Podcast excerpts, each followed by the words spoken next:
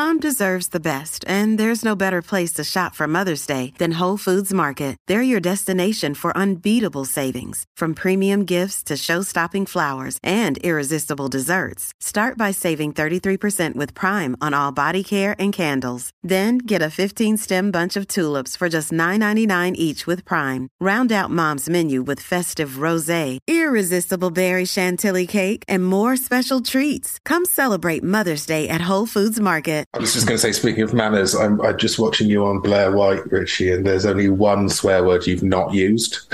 really? I can't remember even remember swearing in that interview. nah, you're all right. Don't worry. You pull it off.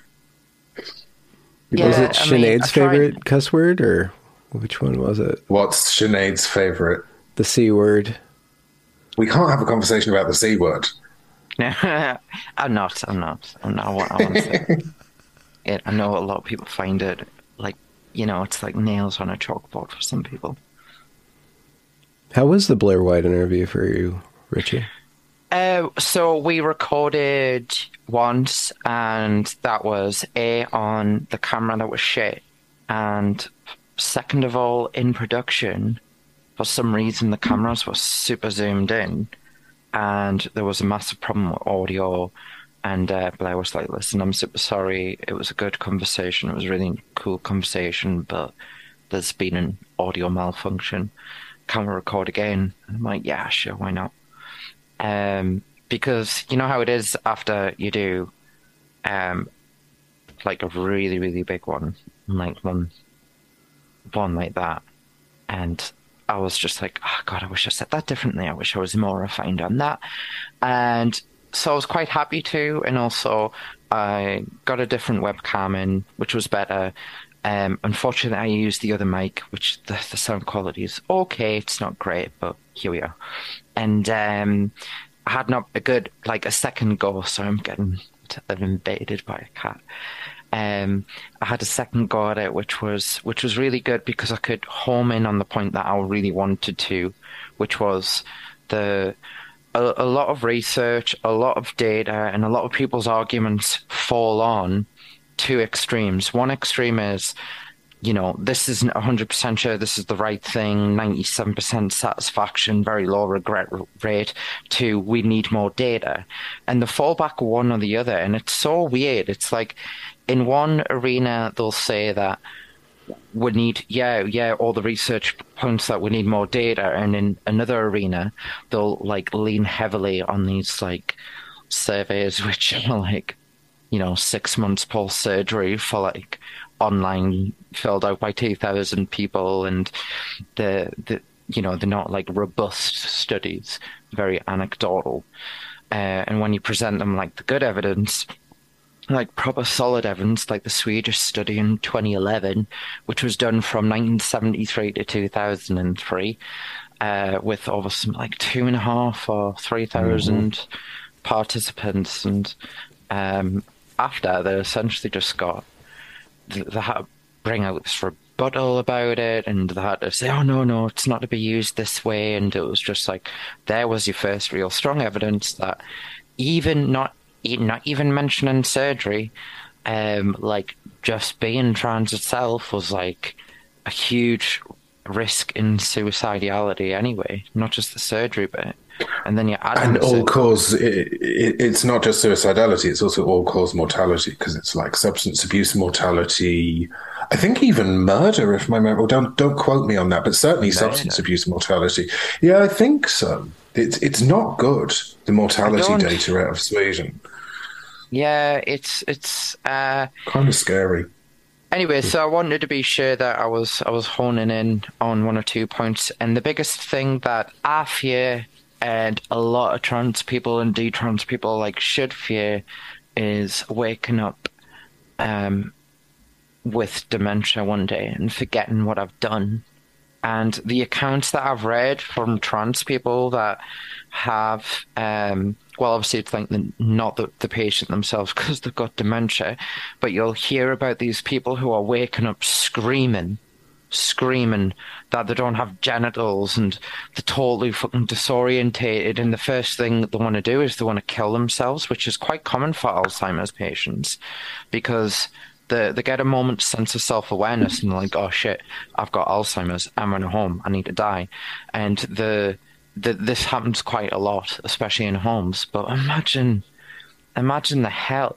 So, yeah, I could wake up one day, forget I've transitioned, forget I detransitioned, and be like, "What the fuck has happened to us?" You know, um, that that that's not something I want to would would wish on anyone. That's do hell. We, do we know the data on synthetic estrogen and the likelihood of developing it's not, uh, dementia? It's not about the synthetic estrogen because, from what I understand, um, is the way the way the chemicals work is it helps produce um, estrogens in your fat and stuff. It doesn't actually, you know. Um, but again, I could could be a little bit wrong on that one. I'm, I'm again, I'm not a researcher, but it, it falls down to detransitioners. Uh, my understanding as well is that the, the Swedish the Swedish data is the is the best longitudinal study that we have, but even that, it's like that's way, but way, way, way, way, way before the 2014 boom. Yeah. So what we don't know is all of the all of the characteristics that the people in the Swedish cohort would have shared with one another as part of a really quite small cohort back then that was largely identifiable by certain features. And then we've got the 2014 boom, which, as you know, is mainly female. And there are all the comorbidities that we know about, like around OCD, which Richie was talking about earlier, and all the rest of it. So we've got no idea. This is the thing. People are like, "Oh, we need data," and then there's some LARPer comes along as like, after six months, people said they were happy with their mastectomy. We need data that ranges over fifty years, And we're not uh, well, going to find out. but I, th- I, think we've got that data now. I honestly think some of that data exists. Obviously, the 2014 boom is one thing, but mm. you know, whether you you scrape it from likes of like people's own testimonies or not, but like the medical field certainly are aware of it, and it's almost as if the the things in place are there to kind of stop it coming out. For instance, in the UK, when you change your gender, you get a new NHS number, and because I've now changed it twice, or according to them, whatever. I've got three NHS numbers. So it's like, how do they do a long term study on me when I've got three separate numbers? And how do so they, they do not even give you your first number back? You don't even get no. to have your. Jesus. I know, right? I was like, why can't, because you've changed. And uh, my endocrinologist, because uh, I had a meeting with him on Monday, um, hence the letter on social media that I recently posted, which was quite hilarious. Saw that. Uh, and uh, what what did he say to me? He was like saying, "Oh yeah, all um, there's this thing baked into the system where anyone who's changed the gender, their NHS number starts with a seven. And I'm thinking, well, what's the fucking point in changing the NHS number if every NHS number that had a change of gender begins with a seven? What's the point? You're telling me that there's an actual area code for trans people. That's yes. what you're actually saying. In the NHS. So it's like it's like a wink nod system to practitioners. And and does anyone else have a seven, or is seven only trans people? Seven is only if you've changed your sex on the system. Probably the queen. I need, to, I need to dig out my I need to dig out my NHS number at this point. I think we need to we need to be sure about this. That's so strange. Weird. That's really strange. Yeah, I wonder how good they are at tracking to begin with. And then when you throw all these different layers of complexity into the system, if the system can adapt to that, or if they're just going to lose a bunch of data. So, according to the glorious, glorious Wikipedia, um, it uses a 10 digit 334 system, and the first digit is always a 9. Always. Wow, that's incredibly wasteful. So, Unless you're trans, in which case it's a seven. You get a seven. so, Richie, when you when the NHS saw you as a woman, were you invited to uh, consults with? Uh, oh yeah, I got the automatic cervical screen and shit service, and all that yeah. sort of stuff. And you know, obviously, I was like, haha, don't have cervix. so And did they did they ring you for like breast cancer? They, the, whole thing. yeah, yeah, breast cancer screening doesn't start till you're a little bit older, I think. Oh, okay, right. Um, okay. But I didn't get one for that. That's l- kind of legitimate, right? Because uh, when you're on estrogen, you do develop breast tissue. I wonder the. I know. I wonder if there's any studies about the uh, breast cancer Uh, rate. breast of- cancer impacts a lot of men, huge amount of men. Yeah, even men. Right, without- because you can. Um, yeah. Yeah, yeah, yeah, loads of men. okay. We just don't check it. Wow, I can't believe they phoned you, even though they go to the effort of issuing you a special trans number, and then they Not still. everyone got the memo. Apparently, I didn't even know that. I didn't didn't know that until the You end. th- how difficult is it to program a spreadsheet to be like organize these people by NHS number and then don't call the people whose number starts with a seven because they don't have a cervix? Okay, I'm, I'm talking to you as though you're the NHS, Richie. Like account for yourself. Uh, but just to go back, because the original question was about the Blair thing. That's why I really wanted to have a better look into the Alzheimer's and dementia stuff, because I was reading a lot of accounts, and, and I've been reading accounts even when I was trans, especially trans men who were getting like really bad cognitive issues in the 30s after like 10 years of testosterone, and it seemed to be like a prevalent issue, especially amongst trans men rather than trans women. But the whole dementia trans women, I've heard um, from a few sources, and one was from the guy who I talked to for the first time on the D-Trans Discord, who I've mentioned before. Um, his older older friend that he lived with, she started getting it in her 50s. She's in a home now, and horrible, horrible case. And again, um, you could just say that that's just uh, down to lifestyle or whatever, but I'm sure Julia Serano wrote something about this in a book, Whipping Girl, um, the 2007 book that she's quite renowned for. Um, yet to read it cover to cover to look for it, but I'm sure she did mention that. But there is also a question if that's linked to progesterone as well as the estrogen. But high estrogen has been one of the causes in older men and males, because what a lot of people don't understand is which is clear is males and females have got a very very different way of processing um like hormones and how and everything like down the cellular level would you believe? Like it's so imperative. For instance estrogen starved women in the middle age say if you get menopause a bit too early and the, the estrogen levels start decline. And this has been uh, verified in studies that, that they're a much higher risk of Alzheimer's. But those in a control group who took HRT in the middle age had a much lower reduction in Alzheimer's. But if the take if a woman takes estrogen over the age of like 70, it has the opposite uh, impact for whatever reason. Because you do get natural brain decay anyway, like, but not to the scale of Alzheimer's, which is an actual disease and the uh, it affects your, your your brain's ability to regenerate cells and stuff. Uh, and also, a big contributor to Alzheimer's is depression and stress, and that's all to do with the hormone cortisol, which is the stress hormone, which kills cells, hence, like brain cells, which is why people who got very depressed. Sorry, Alistair, you're going to jump in. It, it also uh, cortisol also ages you, which is just something to bear in mind if you're Because it making radical kills your cells. changes to your body on the basis of aesthetics. It might be worth thinking about. And also, you've got all the elevated increase of substance misuse uh, in the trans community, which is huge, by the way. This is an unspoken thing, and I don't know how this hasn't like leaked into the mainstream. Like eighty percent. Do you not think it has, though? Do you, sorry to interrupt you. Do you not think it has, and people are just too polite to mention it? No, I kind of feel no.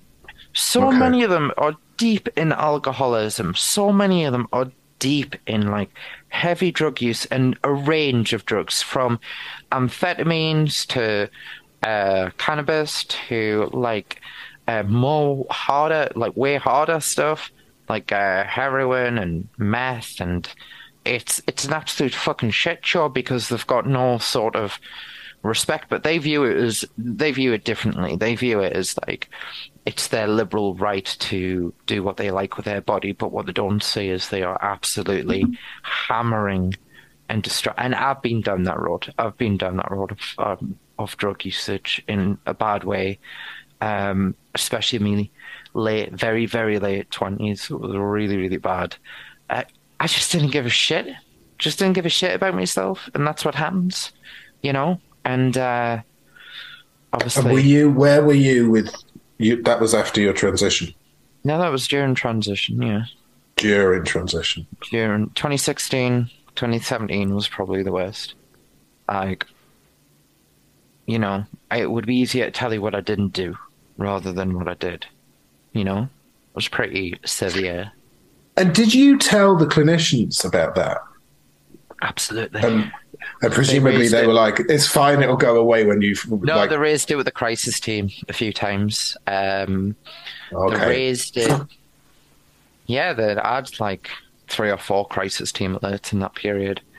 Um, and a month before, uh, my psychiatrist defi- like referred us off to surgery. I had like a suicide alert thing, not because I was like distressed with my gender, because I was literally like, yeah, dude, I I think I'm um, I think I'm done.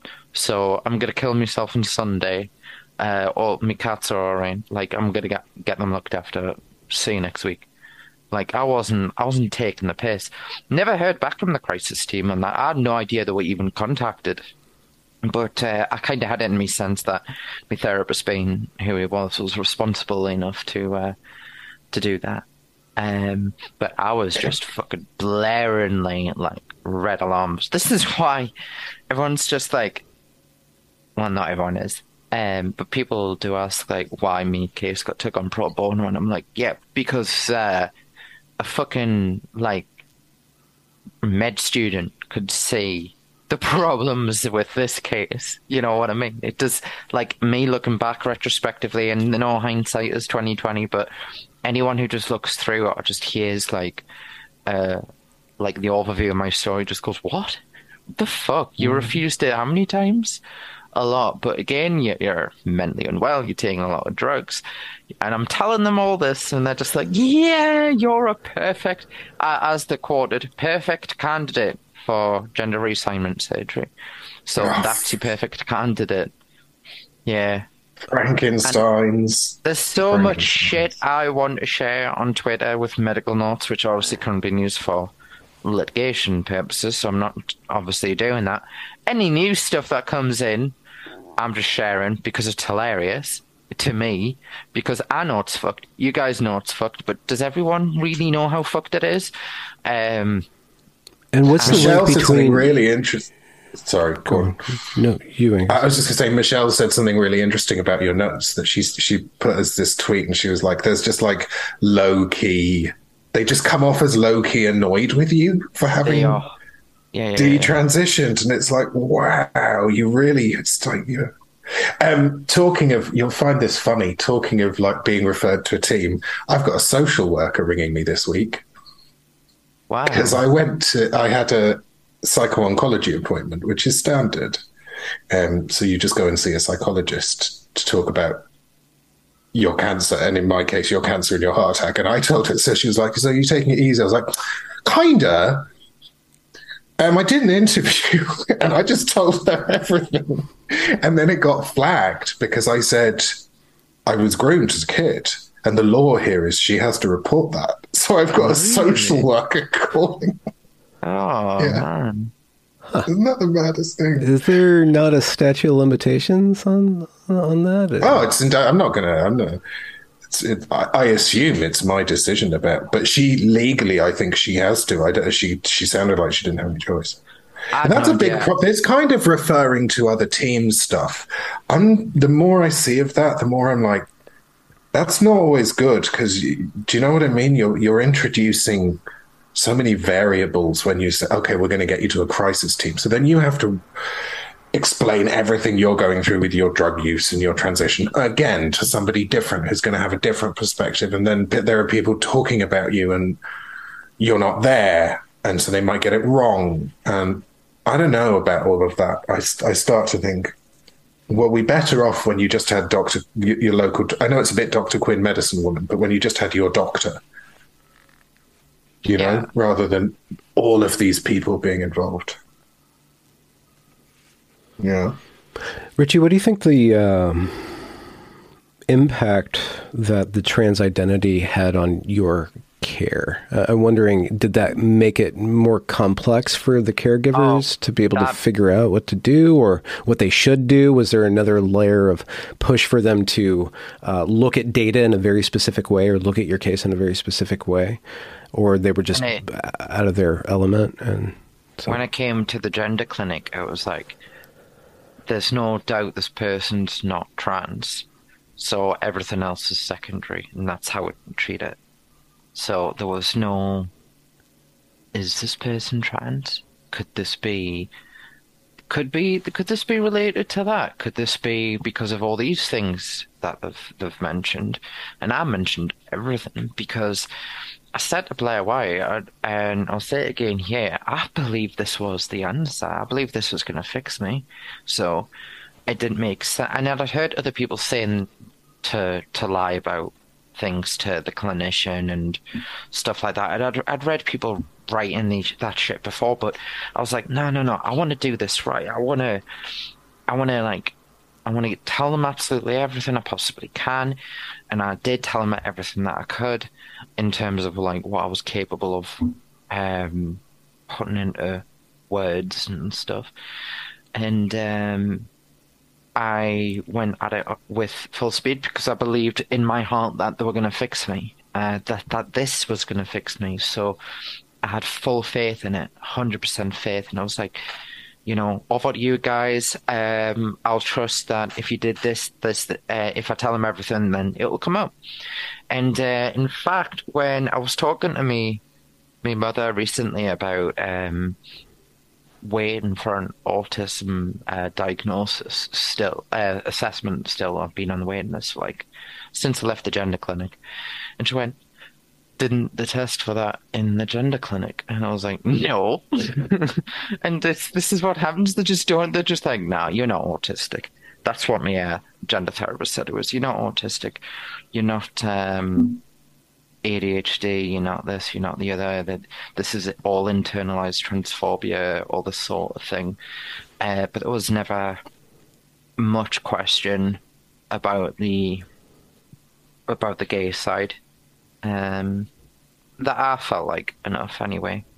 But even even when you were going through it and accepting the care, you you, you still had uh, red flags in the back of your head. It's like this is a little too easy, or this, this no, is too I obvious. wasn't. I didn't. I didn't think it was too easy. I just, I just felt like I felt because I was telling them everything, and the therapist was kind of nodding, and he was like, "Well, this is all down to internalized transphobia," so that led me to believe that, oh, this is just because I am truly trans, and and that was it. That that's that's kind of how they got me on board too, and I was just like, well, I guess I'm 100% trans, so I may as well uh, put everything into it then. Um, and then that's kind of what happened. That's how I had trust. To answer your question, I'm sorry, rambling a bit there. No, no, it's it, it just sounds like the the perfect self-licking ice cream cone inserted into medicine. By which I mean it's a hierarchy. It, the trans identity rises to the hierarchy of diagnosis, and everything is looked through through that, and everything about that reinforces that it's true. This idea of Yeah. uh, internalized transphobia, uh, all data it gets stuck in this loop, and then every other symptom is either ignored or chalked up to that. or used as an Perfect. excuse for regret, as I've said before. Like you know, when when after surgery, when I when I went back to the gender clinic in 2018, after, about three months after surgery, and I'm like, guys, I, I regret this shit. This is a bad, terrible idea. And uh, they're like, no, you've got OCD. This is an OCD rumination. Bazinga. And uh, and then I went back the next week and the week after, and I said the same thing again and again. I was like, I'm pretty sure I regret this. I'm pretty sure this was the worst fucking mistake of my life. And they were like, no, you've had all these surgeries, you've had a lot of anesthetic. Anesthetic is known to lower the body's serotonin levels, which increases OCD tendencies. Therefore, it's an OCD rumination. I'm going to refer you for OCD treatment. Goodbye. That's essentially where I ended up with the gender clinic. So they're happy to so they're happy to look at the effects of the body and they're happy to consider mental health when it's shoring up their That's argument, right? Yeah, yeah. Mad. Yeah. Mad.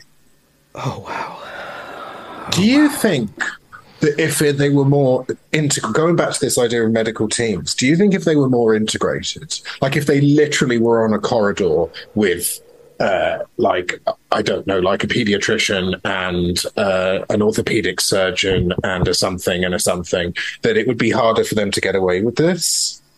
Or maybe I'm just wishful thinking.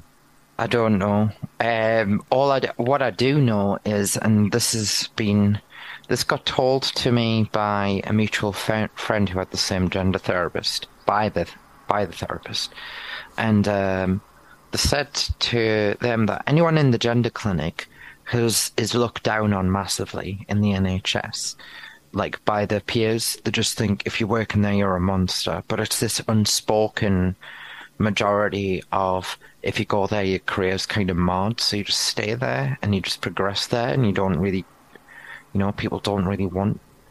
A lot of people think the gender clinic itself is inherently unethical, and this is not a new thing. This has been going on for a long time. Um, Which gender the, clinic? Just to be every clear. gender clinic, the gender the gender service as a whole. Like, could, could we you you explain that because from an American so point got, of view, I know that there's the Tavistock and right. nothing else. But so you've got the gender services, which encompass all the the countries. I think it's now eight gender clinics, could be seven, seven or eight, and that and the Tavistock. Now the Tavistock has its own sort of model and way of operating, but they all come under the gender services. So the gender clinics are where the adults go to. If you're under 18, you go at the Tavistock. It's like automatic, um, or did. Uh, not anymore. You, it's all done. Um, well, we'll see. Hopefully, hopefully it's much better. Hopefully they actually do as they say, and they do link in uh, local mental health services, as you were saying, Angus, like effectively on the corridor next to um, autism and social services, which is a big thing too. Um, but yes, sorry. Hey, it's Kaley Cuoco for Priceline. Ready to go to your happy place for a happy price? Well, why didn't you say so? Just download the Priceline app right now and save up to 60% on hotels. So, whether it's Cousin Kevin's Kazoo concert in Kansas City, go Kevin, or Becky's Bachelorette Bash in Bermuda, you never have to miss a trip ever again. So, download the Priceline app today. Your savings are waiting. Go to your happy place for a happy price. Go to your happy price, Priceline. And Angus, I'm, I'm just I'm getting the dawning of an idea that the way that the medical uh, industry has progressed into all these different specializations, it's actually kind of cut the human being up into all these different pieces. So there's no like unified idea of the human because all of the different ways of dealing with all the different mm. human problems. Uh, it's kind of just effectively on, on kind of a psychological level with the entire way that I mean, the human uh, being is treated. There's no unified. I'm thinking about that a lot at the minute because I'm now between the care of two departments who and and they have very strong feelings about what should happen to me. So I've I have one consultant cardiologist and two oncologists, like a primary oncologist and a secondary oncologist, and for a certain duration, what happens to me has to be negotiated in interdisciplinary meetings, which happen on a Monday.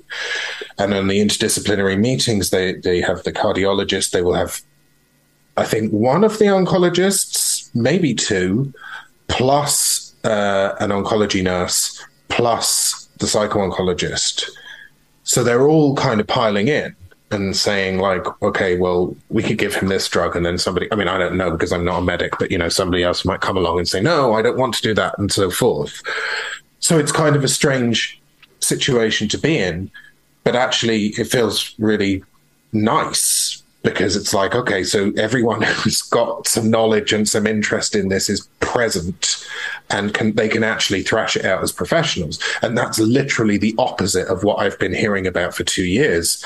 So one of the stories I wrote about was about this this oh my god, it was horrendous. This boy who'd been at this center for eating disorders, it was bad. His eating disorder was bad. It was like they had to take the door off the bathroom. They had to take all the doors off like every room in the house, you know, various things. It was severe, severe eating disorder. And he was going to this unit. and then in the same building, he went to a gender specialist who was like, no, that's got nothing to do with that's got nothing to do with gender. I'm not going to talk to the eating disorder people. And anyone who knows about this will know that there's a phenomenon with boys who have autism that uh, sorry, who have an eating disorder, that you want to make yourself smaller so you don't eat. I mean, that's what anorexia and bulimia are, right? It's a form of self minimization. And so, who is smaller, males or females? So very often the abusive use of it's an abusive use of, of estrogen that, that is kind of playing into and shoring up the eating disorder and that works differently with girls, but there are also links there between girls and eating disorders that are quite different. Hmm. Um, and so this mum was left in this bizarre situation where she'd been going to this unit for ages and they'd been telling her, you know, you have to tell him that it matters whether he has osteoporosis. Your job is to tell him that it matters, like his dental health matters, his his orthopedic health matters, da da da da. da. And then there's just another room where there's somebody who's like, yeah, but that's got that's fine. Like, you know, I mean, he'll kill himself unless he transitions. So what does it matter if he has really weak teeth that shatter? What does it matter if he has osteoporosis? What does it matter if his and she was just like, What? You're in the same building. It's like housing the firefighters and the arsonists in the same building. And they won't they won't talk to one another. They won't talk to one another and they won't they won't recognize that these two forms of logic are just completely yeah at odds with one another. Yeah. So the the gender. So that, I mean, and that comes back to the Cass review. Yeah. yeah, and that that comes back to the Cass review. That one of the things Hilary Cass is trying to do is say, you don't get to, you don't get to be an island. You, you being the gender clinicians, you don't get to be an island.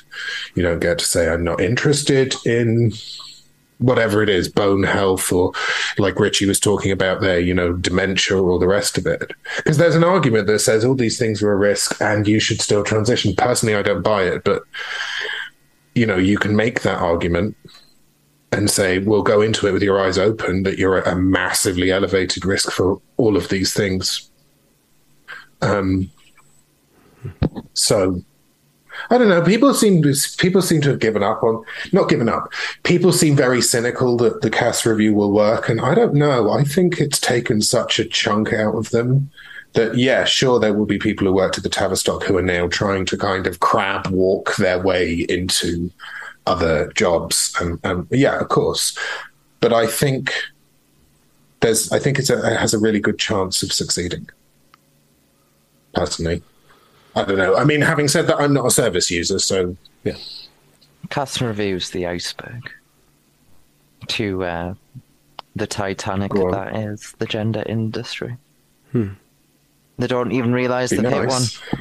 Well, like we were saying before, or the topic that we were broaching before Angus joined, is that you can you can solve or you can attack this, or well, you can challenge this on the level of the medicalization, but it, the medicalization is upstream from the culture, and people are identifying into this. People are getting online and being allies and then identifying into this and their brain just gets fixated on becoming this thing and you can't stop them once they identify as this. You can't stop them from, like I was saying, there's this Twitter thread about this entire family over the course of four months. The the the mother, the father, and the child all transitioned. They all swapped, and they were talking about how glorious that was and how much trauma they all had to go through. So they all talked themselves into this, and that social phenomena um, can be treated or or can be uh, the medical industry can you know do these ethical things and decide to do it or not, but there's access to the hormones, there's access to other countries.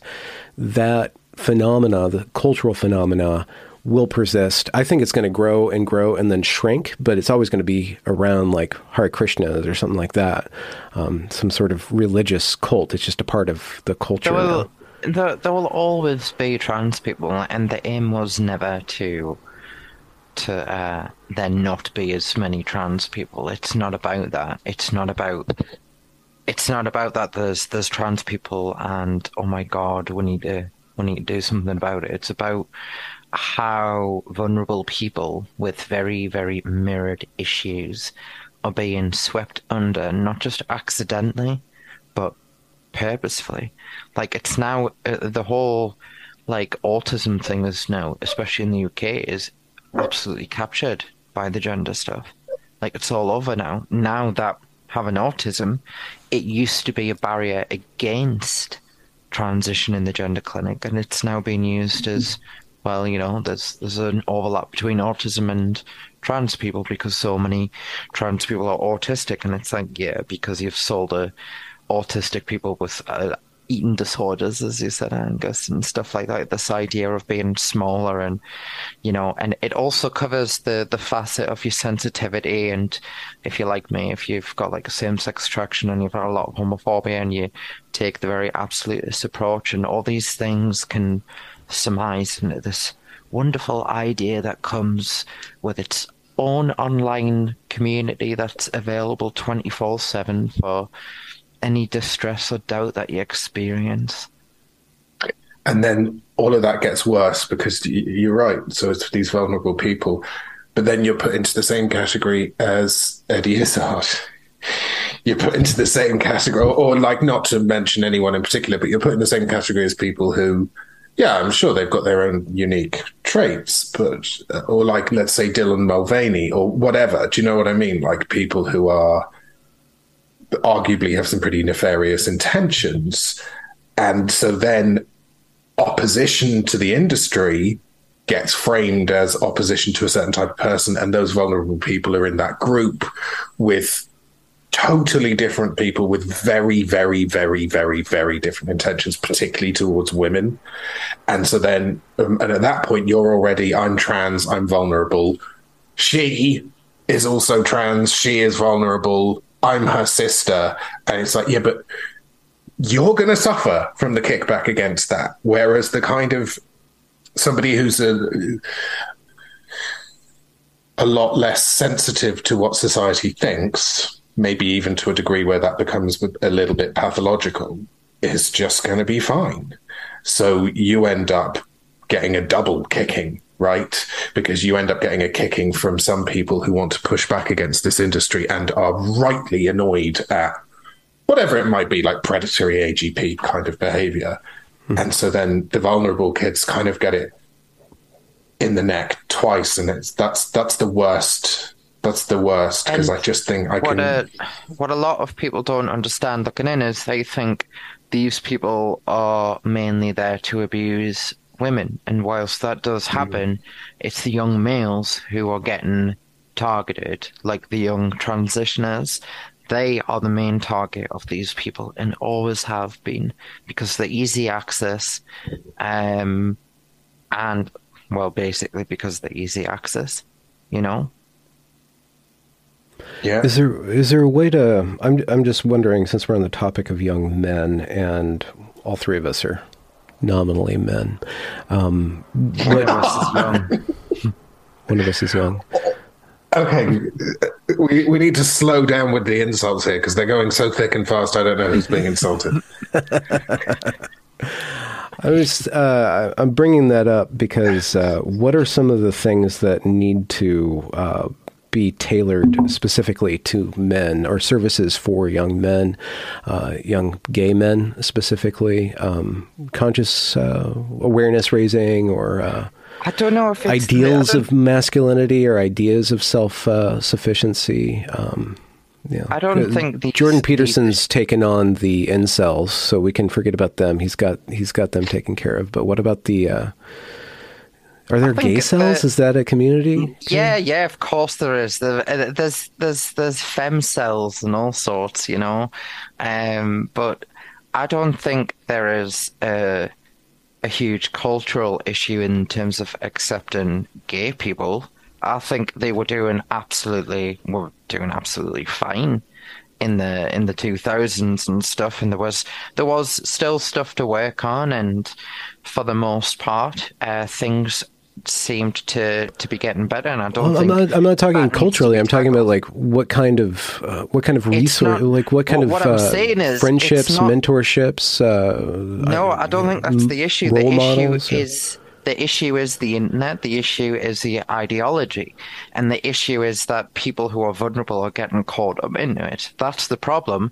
Like you can build up all these great structures for men, but the people who are getting targeted probably won't access it or be able, or feel part of that anyway. So it's like I, I do advocate that you should build them and you should have them and you know if you build it they'll come sort of thing but if i'm already not feeling like a guy and i'm already feeling detached from like male culture why would i want to invest myself anyway and you know you've got to look at the sort of counterpoles so the biggest counterpole before this was nerd culture because I met other males who had a very similar sort of sensitive and analytical approach to things rather than, ha ha, let's go out and get drunk and do whatever, which wasn't in my interest whatsoever, you know? Although it's not an either or. I would just like to speak up for drunk nerds just for a moment. But yeah, go on. I got drunk. I got drunk yesterday. I had some gin. I had five gins. And I got drunk in bed by eight o'clock. It was a good night.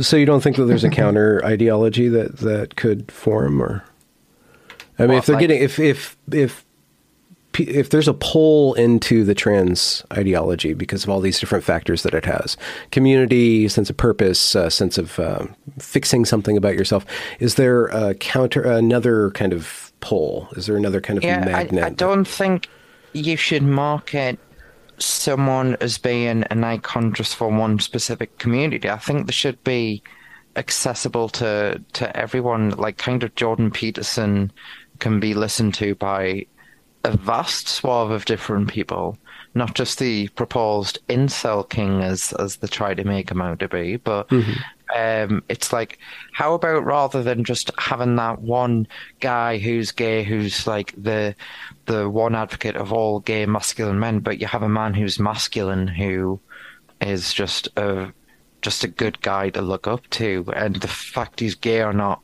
shouldn't really be a factor. What should be a factor is that that person motivates you. But because if you go into we need gay role models in this and that and the other to encourage others, you fall into the same trap of where we've been, which is like, yes, Queen, you are the best. Oh my God, you know.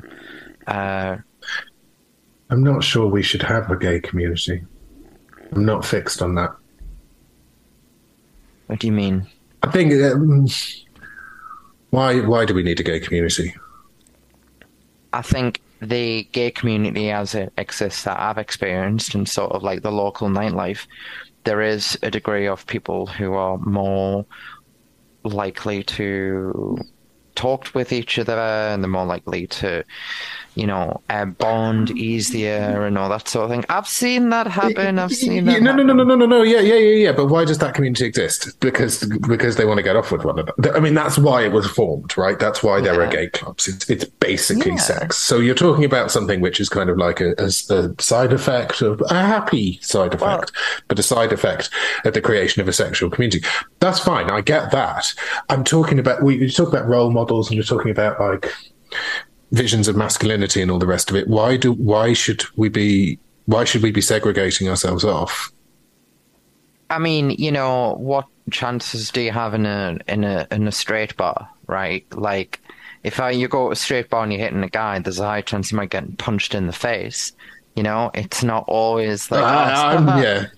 You know what I mean? Especially Mm-hmm. up here, you know, there there is a need for that. I, I don't think we're Yeah, quite. yeah, uh, So, to reframe the question, what are the qualities that would be good for young men who are vulnerable to getting swept up into um, uh, transition, um, which might not be right for them? What kind of qualities would be good for them to witness? What kind of the need of strong. Make them do male- sport. Make them do sport. Make them do Fuck sport. off! That did not work for me. Make them do I just- sport. It, it, it- and I would have told you it wouldn't have worked for me. You make them do it. You make them. You make them hold their own in the world of men. You make them. Sorry, you make them. I I hid for a year because I worked out I could trick the PE teachers, and I told one PE teacher I was in his class, and the other two PE teacher I was in his like class. the and I hid for NHS. A year, a year. I hid in the toilet and didn't do any PE. Why did it? work? No, somebody should have given a crap enough about me to find me and, and I'm, I'm not blaming anyone else. That I was a cunning little bugger, and I knew what I was doing. But no, you have to. You you can't opt out. There's too much of that. There's too much of saying to 13 and 14 year olds like, "Oh, you know yourself. You know what's in your best interest." No, you don't. Shut up. Go run around the pitch. You are a boy and you will run round that track with the other boys. And you don't have to like it. And once you get out of school, you can stop doing it, which I would have done. And to this day, I do not do sport. That's fine. But when you start to give people outs, when you start to give people, well, you're gay, so maybe we can kind of, you know, maybe maybe you can go off and you can join drama club. Maybe we'll do this. Maybe like there'll be some special lunchtime thing. What you are doing is you are reinforcing the idea that you are not a proper boy. This is interesting because it sounds like a almost martial, um, uh, martial, martial, kind of like a uh, martial, like a As in war military, militaristic kind of thing. I don't think that's always the right thing because I got thrust into that environment and I did not do well at all and wanted to withdraw even further. So I would say if you really want to engage in the soft autistic people, you need to get them involved in stuff that involves anything medieval, like rec- like the whole sort of like live action recreation stuff, building like um building outdoor structures and from scratch, like primitive Oh, I technology. agree. Siege with- weapons. Like, I agree with that as well. Yeah. Like Yeah. you can't if you shove them in a, a group with other boys that other boys learn to pick up on who the weak one is to assert their own male dominance, right? And it's always going to be people like me who get the shit end, and I'm like, no, don't shove them into sport. That's terrible advice, Angus. Sorry, But, no. but you've got you've got to learn to push back against that because at some point that is going to happen. So what and is did, gained? and it and it made it worse. by- And I'm I'm sorry, a lot of people feel the same. I don't think that's the solution to push them in the deep end. I think the need the need to have their own separate thing, and it's not drama club. But when it comes to the sort of soft, autistic, intelligent, you need to look outside the box for what we have. Take them trampolining for fuck's sake. Just don't shove them in with a bunch of lads at football. You'll just it'll just destroy the self esteem. They're not going to be like, ha, better man up. It just does not. I just vehemently yeah, no, no, but I have that experience. I, I hated it. I, I know exactly what you're talking about. I have that exact same experience. I hate. I truanted over it. I know exactly what you mean. But I think it comes if you can either get through it when you're 15 and you're fairly plastic. In, in terms of your cognition, and you have those horrible traumas, and you have that, that horrible, horrible day or week or whatever, year or whatever it was, or you can be kind of protected from it and then it hits you round the corner, round the, the side of the head when you're 22, and you've got you're seven years behind in terms of developing tools to actually stand up for yourself. This is the thing we've got to be mindful of the pernicious logic of, well, you're gay, so you're not really a proper man.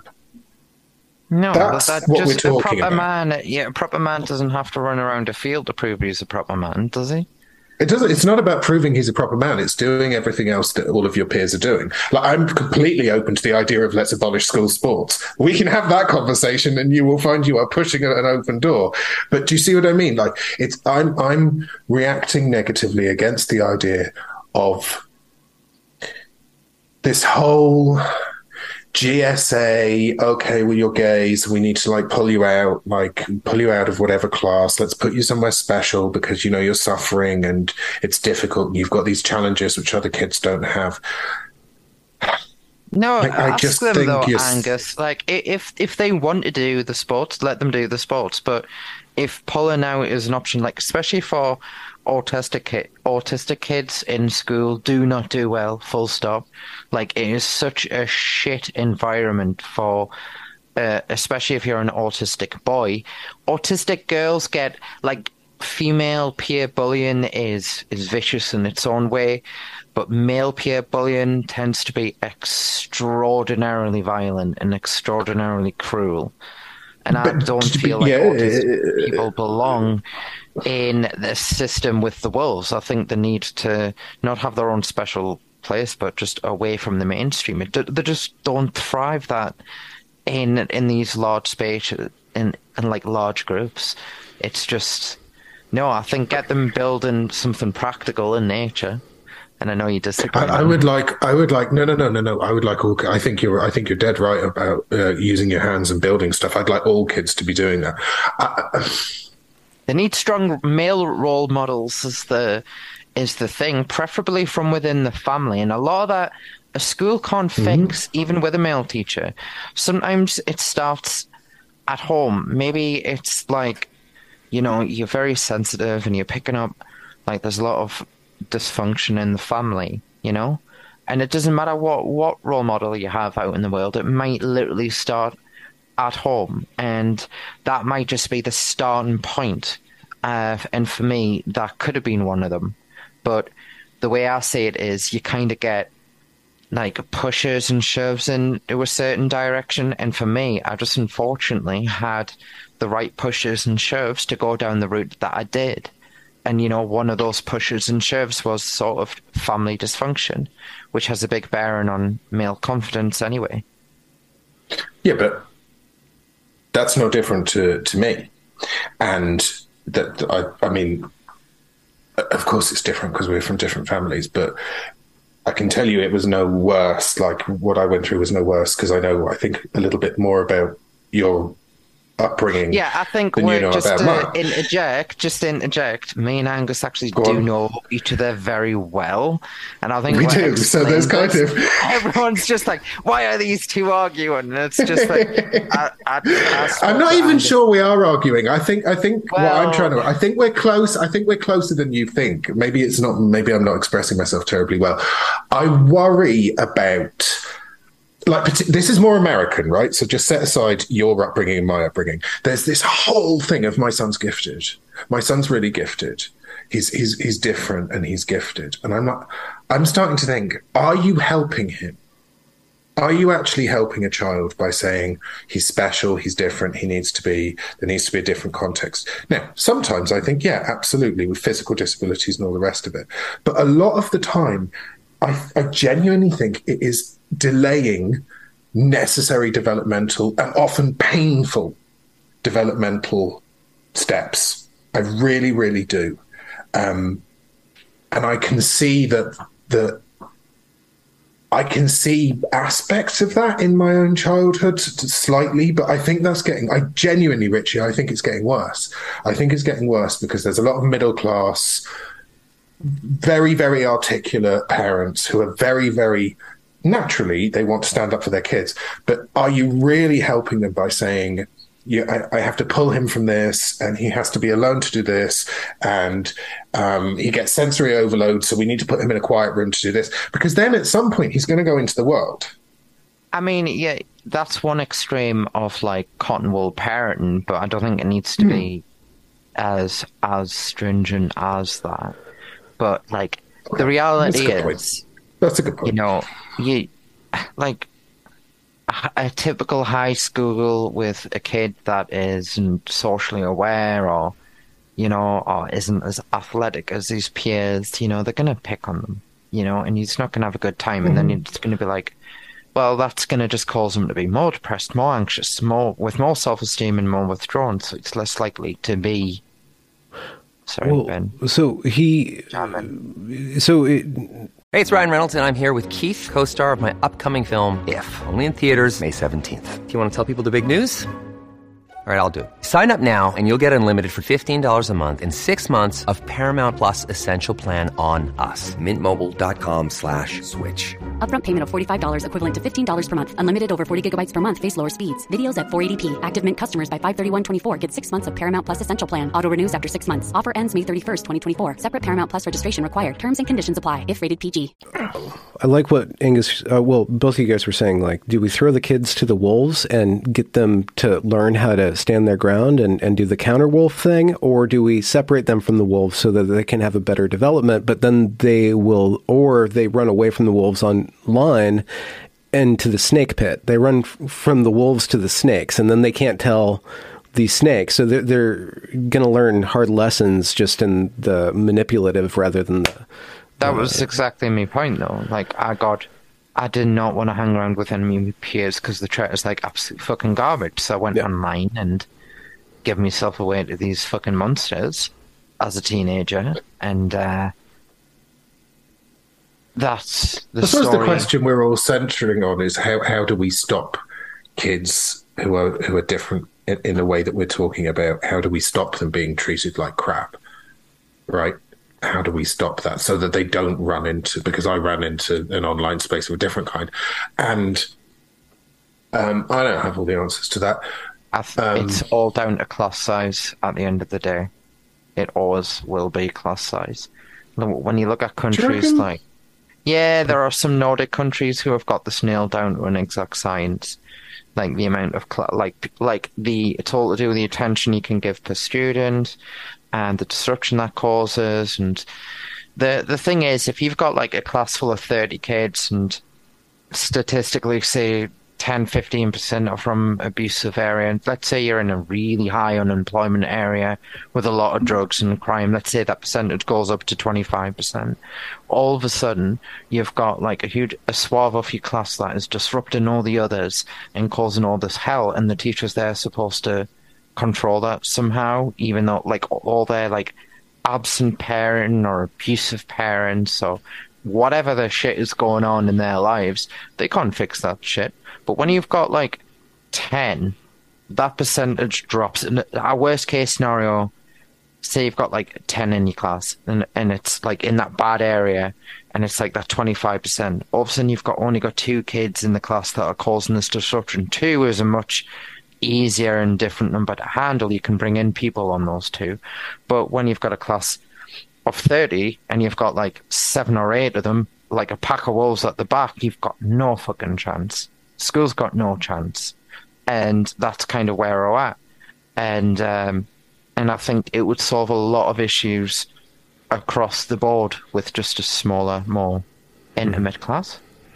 Well, we can always just uh, engineer a bacteria or a virus and take out uh, most of the population so we can just trim down society back to a 10. Easy QAnon, Just where we go one, we go wherever. Uh, how do you scale up a, a system like that? I mean, that's a big. But I did like what you guys were saying about um, uh, switching the switching maybe the focus of education, at least physical education, from competition to maybe construction or something like that, where they have to cooperate in a way, or they're competing toward a goal, not to dominate each other. But to build Well, something or well, something like that, but they're still using their body. yeah. They're still engaged with the real world. Um, in that environment, a more work-oriented or production-oriented environment, rather than And just when slow it for its own sake. It might be. I remember before the internet. I remember before computers. Like when we would No, go you out, we would. don't. You liar. I you do. don't remember before I the do. internet. I do. Yes, I fucking do. I do. I remember going out. It's a and we would- advert, and you're just tricking yourself and thinking it's your memory. Yeah, so I'm going out and I'm running through the field, and my mum's just made some bread. No, wait. and you're wearing a flat cap. But uh, Somebody we goes used to past build- on a penny farthing and says, "Good morning, Richard." um, yes, so we used to build bases and like would build like would steal the, the, the lifeguard thing from the, the river nearby, the life buoy, to make a, like a Tarzan rope, which probably can't describe it that way anymore. Um, uh, would set fires. We would dig for some reason. We like to dig, um, and we're just like play with our hands and and we didn't build anything like really good. We didn't build anything that was fine craft. It was garbage, but it was fucking fun. It was like some of the best outdoor like And childhood memories ever. in that in that environment uh, uh, of course you're you're choosing your friend group but dealing with competing wills dealing with uh, learning how to stand your ground uh, learning how to the power dynamics male power dynamics and stuff like that was uh, more not wholesome but more adaptive for you less less it was. I think it wasn't aggressive. There was no aggression. There was no threat. Like I think it was well known. Like there was one or two friends that had grown up because I would cycle through different friends as as people and kids did, but especially me. Um, most of the friends didn't. I had one friend who used to always like physically attack us and torture us, and it wasn't really a friend. He was just being a dick, and I stopped hanging around with him. And uh, but the ones who didn't, well, it was just like there was like a mutual understanding. You just don't kind of go there. We're not really. They weren't. You know, there were always the nerdier friends weren't really into play fighting, but would still build shit and burn shit. You know, like the our sort of intellectual sort of uh, fighting would come at who can make the thing burn the fastest in the most ludicrous way, or you yeah, know, without bring back pyromancy. Maybe that's Oh, the God, let boys burn things Yeah, God, I, uh, I'm surprised. I, I don't See. I never it. had any of that, and I, I think I would have done very well with that kind of thing. were you Well, pretty no, I- I isolated if you don't I- mind me asking grown up Yeah, yeah. Not, not. I, I'm hesitant Never to say too it late, I don't want Angus. to come off as. I don't want to come off as as criticizing uh, my mm, my parenting because it's it's complicated. But yeah, yeah, and it would have been helpful. But it's just that it was just the circumstances of it. Um, No, no it- one yeah. wants to criticize. And I think that's what I'm, I'm kind of in my clumsy way saying, like, make them do sport. But that's sort of what I'm getting at. That I was, I was isolated from that and like the whole playing out culture, and, and not for. It's just the way things happened. It's it, it's not. It's not a burn on my family. It's just the way things happened. But I think that now I look at the kind of McMansion suburbia type. Like if you look at the classic ROGD kid, they're in a McMansion hmm. in a sea of lawn. If they want to play with their friend, they have to agree that their mum or their dad has to drive them to go and play with their friend.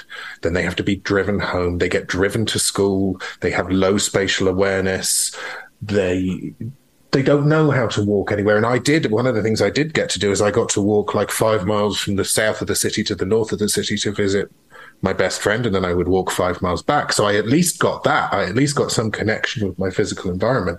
And now these kids, they're so it's like they live in turrets, like in castles. Do you know what I mean? Yeah. Some of them, particularly Let's also talk about what happens when they do express themselves in the masculine energy. They get medicated or they get put in, Yeah. like the get, Yeah. you know, psychiatrists. Why are they acting this way? Why are they disrupting the class? Maybe because your teacher is boring as fuck and you're teaching a boring as fuck subject. And they're like, hmm, this kid isn't being a zombie. I wonder what we can, what we can do to make them a zombie. And it's like, kids like boys have got no chance especially expressing anger which uh, like is is an important emotion especially for boys because boys are the ones who have the power when they're grown men Well, you're They're just the ones saying who that they need learn that- sport. Then that's what you're saying. They need they need sport. basically. I don't think yeah. No, I don't think anger is, is. I think they need to be. They need to learn how to control anger in a constructive way, and it's not. Sport isn't always hmm. the right way. They need to learn how to have a confrontation, confrontation, and they need to learn how to control themselves when they lose, when they feel like they're losing control. That is a skill every person who is on the autistic spectrum needs to master because one of the worst things you can do. Like I, I hate it myself when I go into like a full, full meltdown. I worry for the safety of others because I feel like I can't control myself. Obviously, I've had a lot of work and that, and I know what to do and remove myself from the situation. But these skills I need to get taught to the more sensitive and the more implosive ones, but they don't. They're not allowed to. They're not allowed to control it. So what happens is they, you know, they get obsessed with this this idea and they get a gun and they go fucking shoot everyone, and everyone's like, "Oh, we need to ban guns," and it's like, well, maybe you need. This is a symptom of a lot of other issues, especially with young males. Um, Plus, no, nearly all of those boys are, are fatherless, right? M- most of Pretty uh, much. That's my understanding. which goes back yeah and it goes back down to the core fundamentals of what type of role models you need society fuck society you need role models at home you need strong uh, connections you need strong it doesn't have to be a mother and father it could be like a, uh, say a single mother but maybe it's a very very I don't know, maybe a cool uncle or something like that. Just a really good, or a grandfather, whoever, a brother. But they need someone. They need someone. They can't do it by themselves. Otherwise, they just get left to guesswork. And they think, well, I'm not a man, so I must be a woman. And here's the solution. We agree on that. I couldn't put that better myself. Absolutely. And burn fathers in burn pits. That's what we need for the boys. Just a place to go burn shit up and there are seriously like trebuchets, medieval shit, like anything to do with like Ordnance, honestly, yeah. like arrows, balls and arrows. Oh my god, archery! I don't know what it is with archery and autists, but that's an instant win for that one. Um, also, I want to go back on me and Angus because everyone's just like, who are these two? Why are these two in the channel? Um, and just to say a big heartfelt thank you from mine and all the other D-trans males who have Uh, well, you yeah, have yeah. changed their lives for the better, saved lives. And well, when I I have came to out, say though. Go on. when I interrupted you, go on. first started and I was public, I had no one to fall back onto. I had no steer, no advice. I had no. I was just literally like bleeding me heart out, and then the D-Trans Male group came along, and then Angus had set it up with uh, Nick and Robin because obviously, you know, um, Lim Peter and Robin, and um, and you were just there from the start, like all the time whenever I needed you, and there was stuff that has happened. My in that weirdo, my weirdo honorary D trans. Yeah. What the hell? it was like you know there was there would be things that would happen that you know we're dealing with people who have went through severe severe like medical trauma and these people aren't all well and some situations have arisen before when we're like what the fuck do we do here like what literally what do we do here and we're like angus and angus has been there It's it's it's it's actually frightening to me because you see, you, you, like, what's the average age? I mean, uh, whatever. Let's call it twenty. some number that starts with a two. Yeah, I was going to say twenty-five. And you go into that server, which is which is male only, which is I think perfect and necessary, really necessary. Um, and it's frightening to see like a 20 year olds leading one another through this situation. Like that's you know and i'm going through my own medical situation and, and i think okay i've got like a, a, a whole list of numbers i can call if i have a question or if i'm fearful about something. And you guys have just been abandoned and you're leading one another through this and it's like it's it's really terrifying.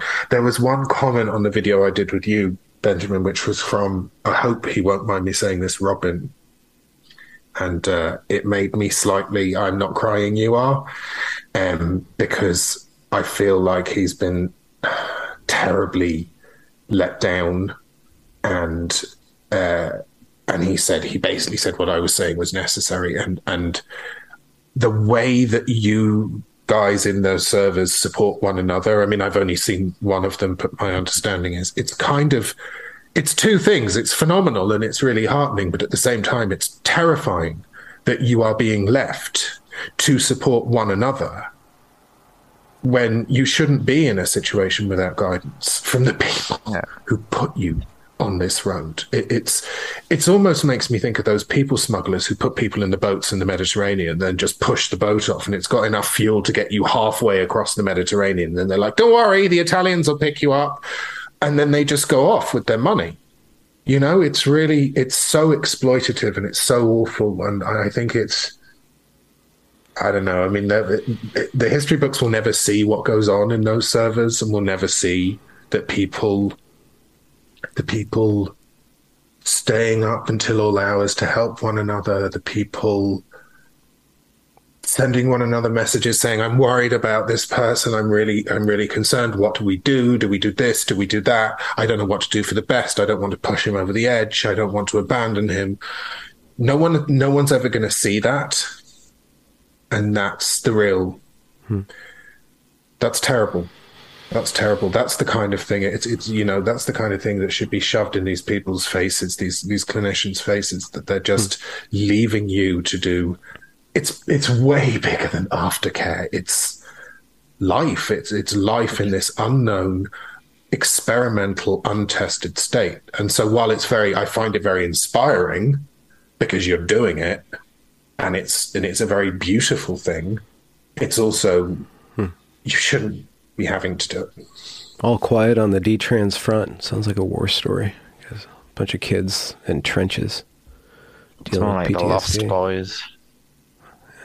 Lord Yeah. of the Flies. There is. sort of. I was actually going to say Lord of the Flies. There's a Lord of the Flies kind of vibe of these people just trying to, just trying to make it through, and and and then of course that the other aspect which we touched upon, but it's worth reiterating, is being attacked from various different angles. Being told you're literally just the expression of your own story is that's actually about me, narcissist, because me and also my thing and me, narcissist. And then being attacked from other angles as well, being attacked by people who cannot find it within themselves to have any sympathy for any male under any circumstances who has fallen into the trap of thinking about himself as female. Um, and who are just yeah, I just I don't. Is a I don't know what to minority, and about that. Well, for those Yeah, yeah. that minority, they that minority can take the fucking meds. You know, I don't give a fuck about them. Really don't. Yeah, You let's not big. Let's not make something bigger than it is. I agree. It is. It is a tiny group. It's a tiny of unhinged, mentally ill people who call themselves Radfems, who call themselves GC. These are the type of people who are just like fucking absolutely insane. And uh, the the marketed it as like, oh, this is what all the Radfems and GCs think, and it's like, nah. I've met loads. I've met and talked to hundred. It's not. It's not an I know. There's, pro- there's probably like twenty of them in the whole world. And I wonder, right? I honestly. I, I would like, yeah, and I honestly, the ones who aren't like clearly like got a few screws loose, I seriously wonder some of them are actually just TRAs undercover, like because some of the things they say. Oh well, one of them is. One of them. One of them is. One of them is. We know this, but like the ones Yeah, who aren't are equally like just. You're just a nutter with an internet connection, and just because you said that spicy take doesn't mean I have to take anything you say seriously. However, it would be different if JK said it, Maya Forstater said it, Bev Jackson said it, or like every you name a GC female. If they were all Stella says it. Stella says it. Stella says the good thing. Stella stands up for the. Stella stands up for the lads. She yeah, does. but like if if they you were all if they were all saying these horrific things, I would be paying hmm. attention to. But because it's one random. Oh, I see. Sorry, I. Yeah, yeah, yeah. I thought you meant if, No, if somebody no. called it out. No, loads of people call it out, but this is what I'm saying. The GCs do call it out, but the main, this minority vocal group, that's all they are. They're just a whisper in the wind, side store, like side Is that is that a shared opinion within the D-trans male community that the the rad femmes are just they're on another track, they're on another line. Any pushback from them Um, doesn't really have. Some some rad femmes, not the rad femmes. Some rad Some. femmes. I'm yeah. So, like, we don't care what they do. Like, They do what they do. Like, they're gonna still be doing what they do when this quietens down. They've got their own thing. I'm not gonna stop. But it's not in, interfering or causing stress, extra stress upon uh, the, No. the the the groups that. Um, Uh, I mean, when we were very small, it did because we were very, very like, you need to have like you're, you're not welcome in this space unless you come through us, sort of thing, and we will judge everything you say with a fine tooth comb before you get any traction. And it was like, it really did feel like well, a lot of us were like. For the first time, talking about our stuff and finding ourselves very judged. Like I've had a very steep learning curve in coming out, finding out big names and finding out how it all works and the theory behind it. Like I am not up to date on all my reading, but there's been a lot of information coming my way. And one of the things I'd never considered once in transition was how some transitioners use women as a shield from violent men. Like, and I was like, oh, that's a, that was one of the, the sort of feminist talking points that made me go, wow, that's really true. You do. I totally understand that. That and that's not a woman's problem. That's a male problem, right? And I understand that. But I didn't. I didn't. I wasn't exposed to anything like that during my transition at all. None of that came my way. So when I first came out, I, I kind of had a very similar-ish attitude to that. But when somebody like sat and like talked to it and was like, you know, women on uh, shield for you, but they didn't say in an aggressive way. They were saying it in a very like, you can you can learn. And then you get the ones who are vindictive as fuck. And these are the ones who they show up in all the threads. Like I remember when I did the the call out for Sinead, um, and you had these really bitter people like commenting, "What's the money going to be used for? Which treatments? Where? And has can anyone else pay for this? And have you? well, I'm I'm not going to pay. I'm not going to donate to this one because you know I don't believe like you're gonna you're gonna take the money or some shit. I don't know. It was like totally unhinged. How's how is Some of this these, male? yeah, How is this male Some abusing of this these- female? You know. yeah. Some of these people, though, I think uh, it's just it's Take actually just a much more general. Yeah, it's a much more generalized internet phenomenon that, that the, the thoughts they have are like. Fringe. uh, to quote a very good friend of mine, they're, they're just like clouds. They just pass through. And one minute they're like all you know, all all type X people are evil, and then the next minute they're upvoting the comments of type X people and sharing the content of people that like twenty five minutes before they're like, You're evil. And you just think, okay, that's fine. You're just not terribly deep. And that's okay. Because I don't have to live with you. So So, okay, so I think I can reframe an earlier question about role models and stuff. So, what kind of Another day is here, and you're ready for it. What to wear? Check. Breakfast, lunch, and dinner? Check. Planning for what's next and how to save for it? That's where Bank of America can help. For your financial to dos, Bank of America has experts ready to help get you closer to your goals. Get started at one of our local financial centers or 24-7 in our mobile banking app. Find a location near you at bankofamerica.com slash talk to us. What would you like the power to do? Mobile banking requires downloading the app and is only available for select devices. Message and data rates may apply. Bank of America and a member FDIC. advice or what what attitude Angus did you bring to those boys and and what what are some of the things that were most helpful or useful just being present. I mean the method and and and the substance that could possibly just lead to uh, advice or tips for other people that want to be helpful specifically men for men.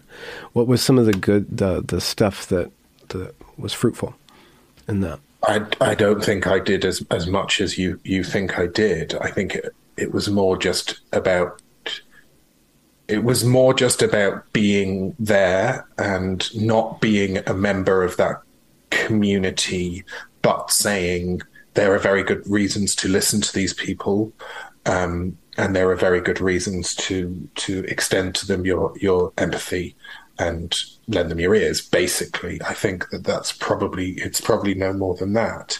Um, So, kind of an advocate for on behalf of them to other communities. Is that what you're saying? I mean, even that's a little strong, but I think just, as I say, just kind of not, not ignoring or vilifying just being somebody who's like, okay, this is a, this is a group of people who have uh, the whole of their lives ahead of them and are actually have some really fabulous traits and have an awful lot to offer. And in many cases, they've made decisions which are, in my view, objectively regrettable. But hey, we've all got a past and don't write them off. Because that was in many ways that was coming from both directions. You have this horrible so obviously you have like the very conservative like look at these wrecked awful people. Oh god their lives are over which is really wrong uh, dehumanizing arguably quite exploitative. But then you can also get that from people who think that that's a constructive argument against uh, transgender medicine, it's it, it's not a constructive argument because it turns you into somebody who is dehumanizing somebody else, and fundamentally, as soon as you start doing that, you've lost in any argument. As soon as you start identifying a group and saying they're screwed, that that's awful, you're not you're not helping. Um, so I suppose it was you've got this group which I mean, I know more about the D-trans males. I'm not saying this is untrue of the D-trans females, but they're being attacked from a number of different directions. And so if the only people standing up for them are within that group, that's not a good situation. And I think I think that's well, th- that is one of the reasons that because because Genspect was set up as a voice for parents, and then we changed whenever it was we changed the strap line. I guess it would have been I don't know, maybe it was March or April uh, to for a rational approach to gender, and that was very deliberate. That was very deliberate because we had long conversations between the two of us, and we were like, "No, we need to be there for detransitioners. We just need to be there for detransitioners." Kind of almost whether detransitioners want to or not, because we don't want to tread on anyone's toes. Ultimately, the best thing is for detransitioners to speak for detransitioners in their own voices. It's always best if you can speak in your own voice, but it's also good to have other people saying, no, don't vilify people from any direction, whether it's from the conservative direction or whether it's from a kind of GC direction or whether it's from a radfem direction or w- whatever. It's not useful. And it's, in my view, it's not morally correct. And that's not to gloss over the horrible impact of certain autogynephilic behaviors on the world and on women in particular. I, I wouldn't seek to gloss over that. I think it needs more discussion than it's getting. But ultimately, with young, we're talking about, like hmm. Richie said, it's 24, 25. That's the average age. If you look at 24 and 25 year olds and you say, well, you're responsible for everything you've ever done, it's your own fault, I'm not that interested in what you have to offer the world. or equating them with somebody like uh, Eddie Izzard, is that his name? Like this Eddie Izzard, comedian, yeah. right? Saying that there's this privileged white male or this privileged male in a position of power. Well, he's certainly having a joke. girl day. I'm not sure he's a comedian. yeah, yeah. But he he is the same class as these detransitioners, these these twenty five year old boys, right? They're, they're Exactly, the same. exactly. So it should be. And I don't want to make it a generational thing because there are also, you know, there's there's other people we could mention who are There's who different are levels of power. That's what I'm saying. Yeah. Yes, yeah, yeah, yeah. Different levels of power. That's a good way to put it. That when you have people with really profound problems, it's not helpful to put them in this bucket with people who are just very obviously, like, let's say, fetishistic. Um, and and really nothing else. That's kind of what's driving them. And of course, we know that there are men who go through life being driven by a fetish and, and little else. That's not new. I have a fetish for smooth audio. That's what called what is it? You've got the thing where the, the softly no the softly spoken when people ASMR. kind of thing. Yeah, that thing. ASMR. What does that even stand for? ASMR, uh, uh, uh, some sort of sensory motor reflex or something. It makes you give it to the little shiver thing. I think that's what it's just something that makes you shiver. I'm kidding. That's not my real fetish. I, I keep my real fetishes under wraps. But I I'm just- curious. I gonna, gotta- I'm gonna gotta have to. little- Uh, breadcrumbs, you know. He's going to I'm gonna have bombard to, you with uh, emails now, but no, no, I'm just gonna, I'm gonna make up some wild accusations, loosely interpreted from a tweet or something. what you're in? Never. Just gonna pick one at random as well. People never buy that. People like- never buy that. I know what it is. It's the Anglophile shit. That's what it is. I love the uh, lingua stuff uh, uh, that, Yeah. that we kind of he's, just touched he's, a, upon. he's a constitutional monarchist fetishist. That's he it. watched the funeral. He watched the funeral, and it was disgusting. It was filth. I didn't even know. The whole watch thing was the porn. funeral. I Like, I, didn't. know how I didn't either. And they're like, like loads of millions, billions of people have tuned in. I'm like, did you watch it? And they're like, what? What channel was that on? I don't know. I was like, I didn't even Not own every channel, TV. apparently. Wait, when the Queen went through, did they just drive the body through every street? Right? What did you guys do when when she passed by your houses? Literally every street in Britain. That's how it works. They It drove was it like- through every every street. Did you guys go out and wave? Like, what's the proper like? I'm you bow? You throw a did they do rose? or- Holy shit. You know, I live in the Republic of Ireland, right? I'm just going to stress the word Republic of Ireland. Well, re- no, the Queen's, Republic. the Queen's body did not pass this house. No, no, no. So what's what's hot? What's the hot button issue? You guys getting embroiled in anything uh, this week? Anything new happening on the horizon? Any any juicy tidbits of a personal nature that you guys want to air out to the trivia hungry public? Uh, get some special insight into your psyches. Uh, no, I've, I, like, I'm fairly open about the shit I do. I'm just like, I'm not hiding it at this point. I'm just like, yeah, I've talked to this person, I'll talk to that person. Uh, speaking of Robin, Robin keeps telling us off for the amount of podcasts that I keep doing because I've done a lot. You're wrong, now. Robin. I've done He's nearly wrong. 30, I think. I've done so How many interviews. I've done a crazy amount now. And it needs to, I need a break. I need a holiday. Uh, for sure. Is it So- helping you? Is it is it helping you kind of Yeah, it did. process? Like for the first four or five months, it was definitely a huge, good way of processing. And now I'm kind of feeling like the the urgency has kind of died down a lot. Still, obviously, detransitioning, but like the urgency to tell everything is kind of been sit, like satisfied. I would say, you know, there's there's nothing there's a lot of shit I want to tell the world, but I can't because of court case and B because of other factors that I can't get into. But there is a huge part of my story that I have never ever talked about, and there is a lot that I would love to eventually talk about, but I can't really at the moment because of everything going on. Um, is that medic, medical, legal, everything. medical, Oh, there's legal? so much. There's a, there's a lot. There's a lot. But I've also been quite forthcoming in in sort of the headline information. I suppose a lot of it is just the the details, but there's just a whole. I don't know. There's a lot of. Uh, there's a lot I didn't get into and haven't had a chance to get into that I would like to because I feel it's all relevant to this because and the reason is, as other D-Trans males, we've got such a similar pipeline. Like, really do. It's so. You could write it on a bit of paper at how cliche it is for some of us, and I'm trying to, like, capture it all in writing, um, because, you know, I have all. Sometimes I have these great, profound thoughts and um, memories of something that I think, oh God, I really need to talk about that because that's important to this. And then it just kind of withers away out my head. So I'm trying my best to write as much stuff as possible down in no coherent fashion.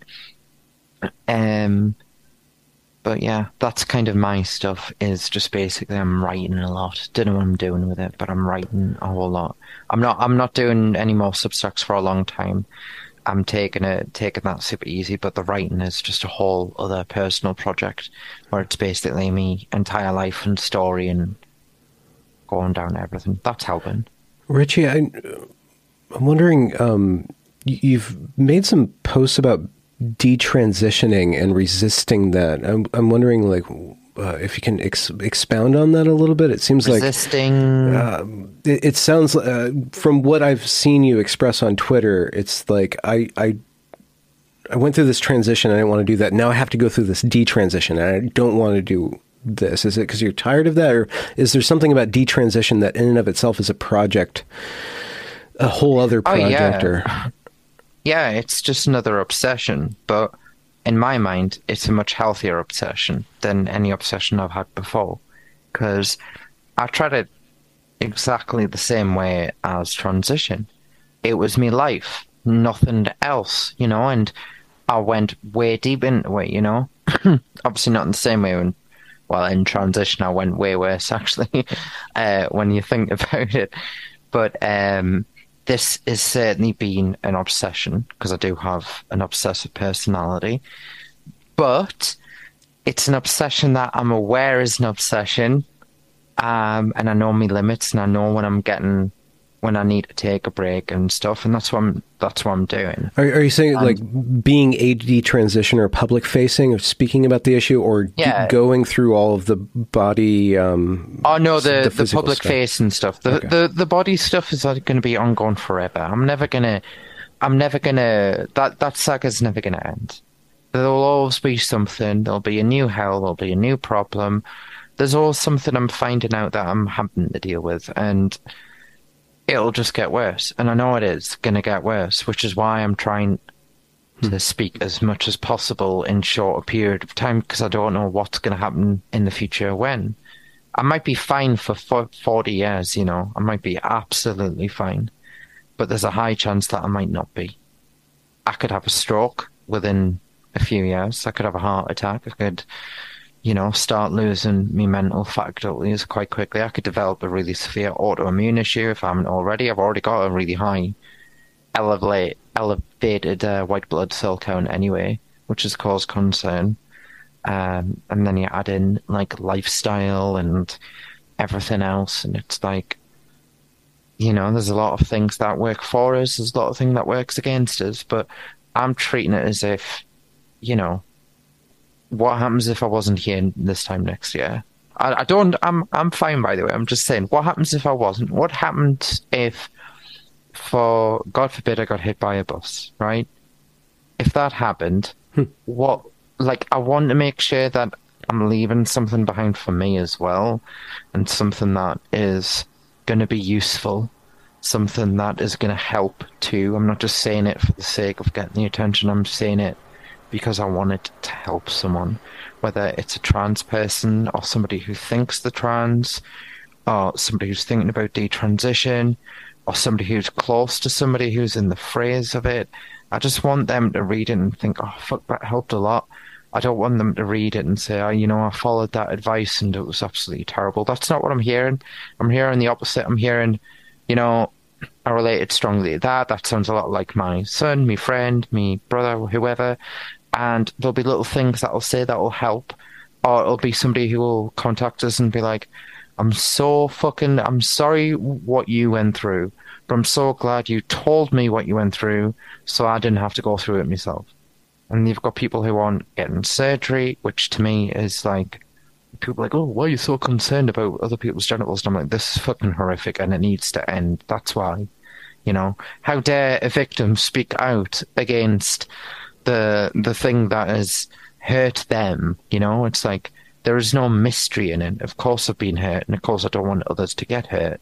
And I know that in itself is like that whole sort of, you know, when somebody like has a terrible accident or something, and then they start advocating for road safety as, as a way to sort of deal with the trauma. And it's like, obviously, I don't want to turn into the D trans version of that, but I do want to get it out as much as po- possible, as quick as possible, because I could I'm, I might not be in this whole thing in next year, you know, and I just want my voice heard, which I think I've done my job with that, and I'm nearing its completion. So we need we need new detransitioners. It can't just be the same. You can't be hearing from me. Oh, all the there'll be new ones. There'll I know there will. I know there will. I know there will. I know there'll be fucking tons and, shit like that. And uh, I Hmm. really, really want someone else to take center stage from the male side. That would be glorious. um, and I think that'll come soon. But um, I don't mind uh, existing in the background silently for a while. I'm not gonna disappear forever, but this can't be your life. It can't be your.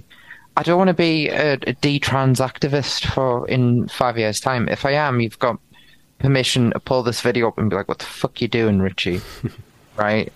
I don't want to be in. You've got to be a bit suspicious about the permanent activists as well, because that's how we got here. We got here. That's exactly what I want. That's exactly what I'm saying. yeah. Because of Stonewall saying, okay, crap, we've won every battle we want. Uh, Yeah. What are we going to do? And pivoting from sexuality to gender, right? It's permanent activism.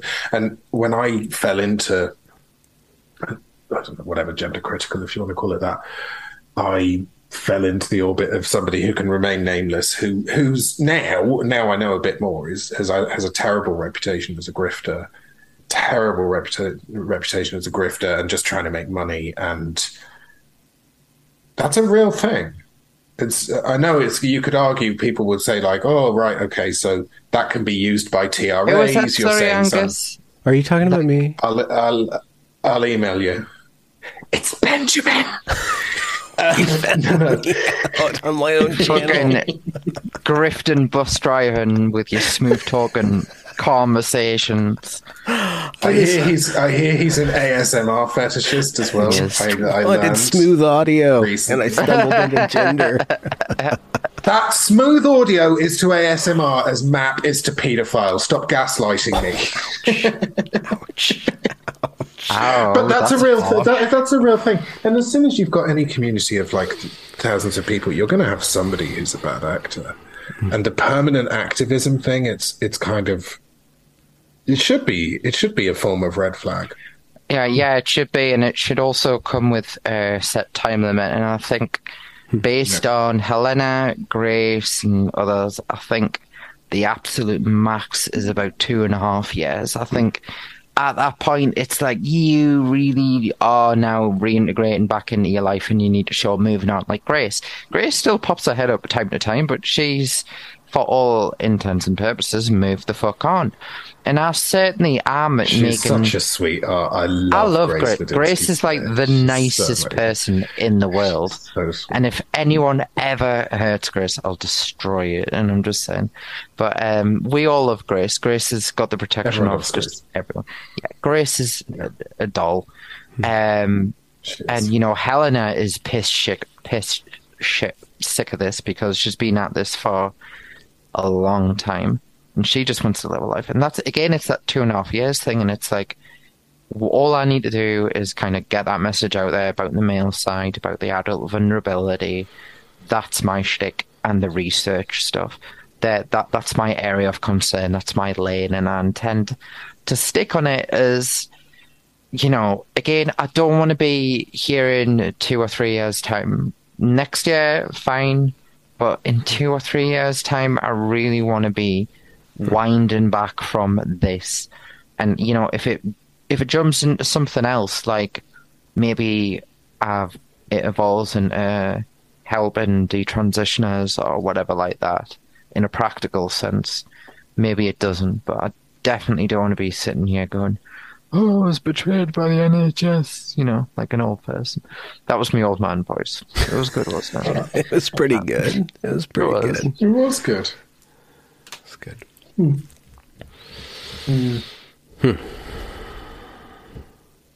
Um, what was the original question you asked? Like, is there any anything going on? Any dirt you want to dish? I don't have any dirt to dish. Um, I've had lots of emails, which I haven't responded to yet because I'm slovenly. Um, but I've had lots of emails from lots of people, lots of different people, um, and I think, yeah, the time to talk about the grooming stuff is now.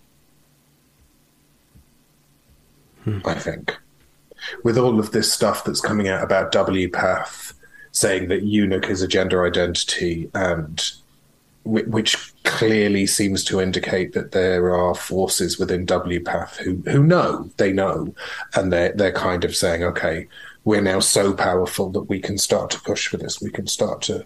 And I was saying to Stella, we went for a really nice walk in the in the woods nearby, and I was saying to her, the, the next step is going to be not soon, couple of years, assuming this whole thing doesn't collapse, the next step is going to be, you know, it's really traumatic for people who identify as a eunuch uh, to have to go through the medicalization process in hospitals. And actually, if their loved ones could help them to, you know, realize their gender identity in, in the home, like a home birth, that would be so much more fulfilling. In other words, next step let's see if we can convince these stupid liberal people to accept basically mutilation outside of the that will be the next thing if this isn't stopped in the next couple of years they won't do it soon but that's that's going to be why not I if they, think they of a can get people reasons. to accept Right, well, oh yeah, of course. But if I if they can get you people to accept that eunuch is a gender identity, then No, no, why I- not accept? the it, the next step is what's happening now, and it's happening in Spain, which is coming after the age of consent, not for medical stuff, but for sexual stuff. Like that is Yeah, I happening. that. That that is literally what- there was that video. Have you to seen that video of in going in Spain? Um, The- they're with the trying to woman, like yeah. Yeah, yeah. It was just she was trying to argue that children should be allowed to have sex lives and stuff like that, and it was just very like, yeeks, you know what I mean? Um, and then you've got the blasé attitude of that trans woman who got caught trying to meet uh, what they thought was a thirteen-year-old girl, and they were very blasé about, oh, this is, you know, I don't care sort of thing, and there was no shame, there was no. And this is what people need to understand. These people aren't going to be like, oh, okay, then they're like, they literally 100% think this is right and we're ignorant and that they're living in some sort of like dark times of non-acceptance and it'll just be like gay people in 50 years time it'll be you know accepted and like it won't it won't because they've tried to do this in the 60s and 70s with Nambla and Nambla got kicked to the curb very, very hardly and quite rightly, which was uh, the North American Man Boy Love Association or whatever horrible thing it was. But Yeah, Um, you're gonna and have now, to. now they're everywhere. But groomer is def grooming is definitely the uh, next big thing that is kind of being touched on and discussed. And I've been talking about that shit for a while as well. But you know, And we um, should give a massive, massive, massive shout to uh, Jaimee Michell, I think her name is, to the woman behind uh, Gays Against Grooming, because Yeah. they are, they're just fucking fabulous. I mean, they are just Yeah. absolutely amazing. She's doing the Lord's work. She's that's kind of brilliant. I think that they're tonally their whole their whole campaign is really good. It's really really Yeah. good, and it's it's gone like a rocket. I mean, I remember first seeing that when I was it was I, I know where I was. It was mid July, and it was they had like I don't know did they have like two thousand followers, and now they've got well over hundred thousand followers, and it's going up and up Yeah. and up. Yeah, she's pretty cool. She's pretty cool.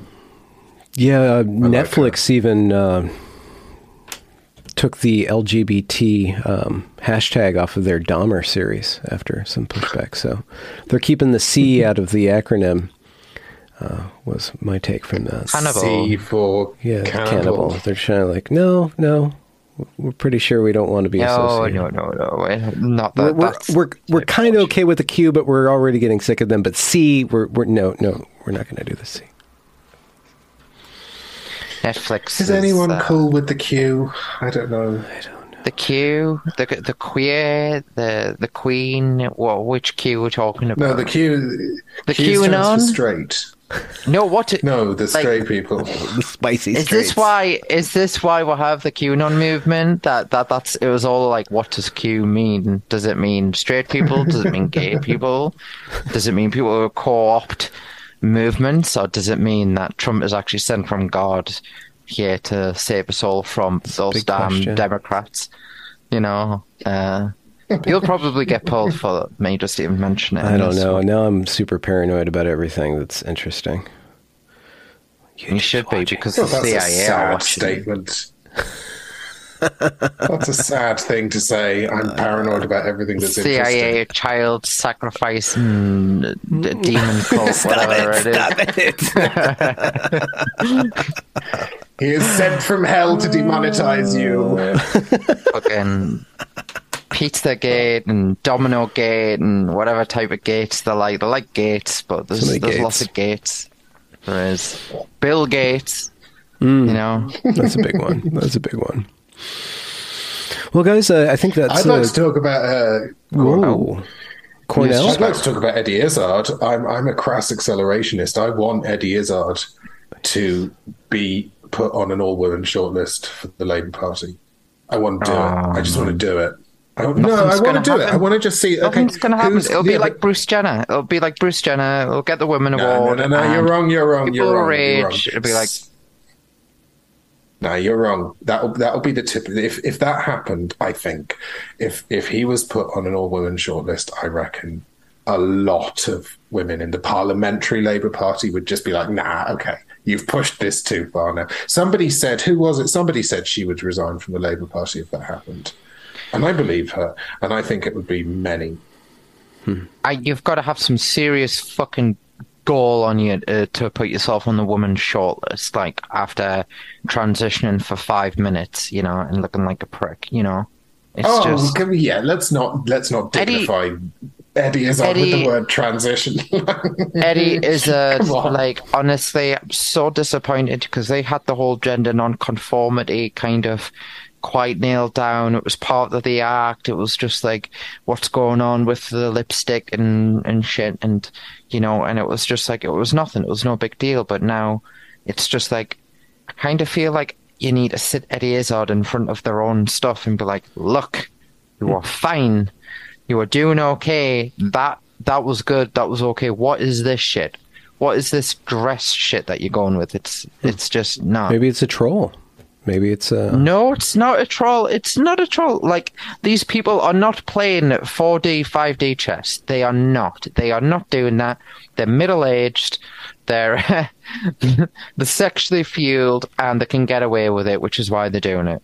To anyone, including the 84 inch double whatever Z fucking school teacher was, people like. This guy's just a genius. He's a troll, and he's there to expose the system. And I'm like, if even if he turns around one day and turn and goes, haha, this is all a troll, I'm like, you're a prick. You're the biggest prick ever. You've used kids as an excuse I to agree with that. to do to to do. There's no there's no good way. It's kind of like. You know, there was that horrible thing on Netflix a while ago that got a little controversy. I don't know if they ever took it off. It was like Cuties? a movie about. That's the one. Yeah.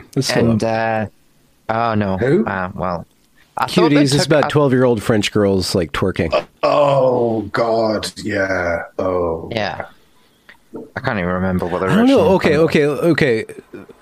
I know it's a 4chan. It's a stupid 4chan theory that the guy, the teacher up in uh, Canada is wearing the big things, is is uh, in battle with the school board and like trying to push the woke thing, Trying to get himself in- sacked. just try, trying to get them to destroy itself. But okay, all those harmed children, how many of them were scared straight? From that, it's like I don't want to look like that when I'm older. I th- that is Scared to- into scared straight, as in scared into being heterosexual. Uh, scared into not being AGP. It's scared. Uh, uh, Also, yeah. to suggest that know. these kids are in on it drastically overshoots the ability. No, I'm not saying they're into it, but like come like they they see that and they see how ridiculous that is. Maybe maybe he's turning off a generation to this stuff because you, you hear bubblings from from the high schoolers now. It's like we Oh, yeah, don't. but that's happening this is- anyway. you, you don't That need to wear those vests to Okay, do that. That's happening anyway. No, I really, I really do think i- if he latches on to the idea that this is whole sort of, you know, it's this big gotcha, you'll be like, ha, you know, um, it is a gotcha. I literally just think raging misogynists take transition to the the extreme extent, to the extreme caricature. To, to get away with it, you might you might not be trans at all, and you might just be doing this just to piss people off. But you're still a cock, like you're still a massive bellend, like for the way he's done it. Speaking of Not which, do you guys know who? Uh, do you guys know who Dylan Mulvaney is? No, not off by heart, no. Sounds familiar. Dylan Mulvaney was selected by Forbes as like a the female, I don't know, the new voice of women or some crap. Oh yeah, yeah, And, yeah. uh, He's uh, like 700 days of girlhood or something like that. Oh Day no, no, 67 no, no, no, of no, no, no, no, girlhood. Into the bag. That guy. I saw no, an no, oath no, from no, no, him, no, which no, no. Just I thought that was fake. I thought that was fake. No, Forbes it's had him to the all It's woman. not. It's not. I thought it was fake. I was like, yeah, that's too much. Come on. Uh, no.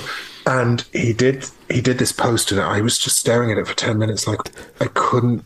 I was trying to formulate. I was trying to formalize why it was so disturbing for me. And he was. He he did a video. He did a TikTok video where you could see his bulge in like skimpy whatever short shorts. And obviously, people commented, and he said, I'm basically like, unlike some women, I don't have a little Barbie pouch, meaning vagina. Um, we all know women who have a bulge, and we need to normalize that basically. And I was just, I just was looking at this phrase Barbie pouch for ages. Like, why does that disturb me so much? And then I kind of really mapped it out as a linguist, and I was like, because what he's doing is he's activating a whole what does the word barbie do it activates toy child plastic disposable girl you're saying that about the vagina an organ to which we all owe our existence and you're saying basically it's kind of like it's not like to be a real woman you kind of need a cock yeah, you Uterus. kind of need a cock to be a real woman. You, you- you can have the Barbie pouch, but that's really girl. That's girl. If you're a proper grown up woman, you have a penis and testicles. So it's gone beyond uh, trans women and women. It's now cis women aren't. Yeah. And he's just he he he has a terrifying level of anger. A terrifying level of anger. You can see it in his eyes. Hmm. He is so angry.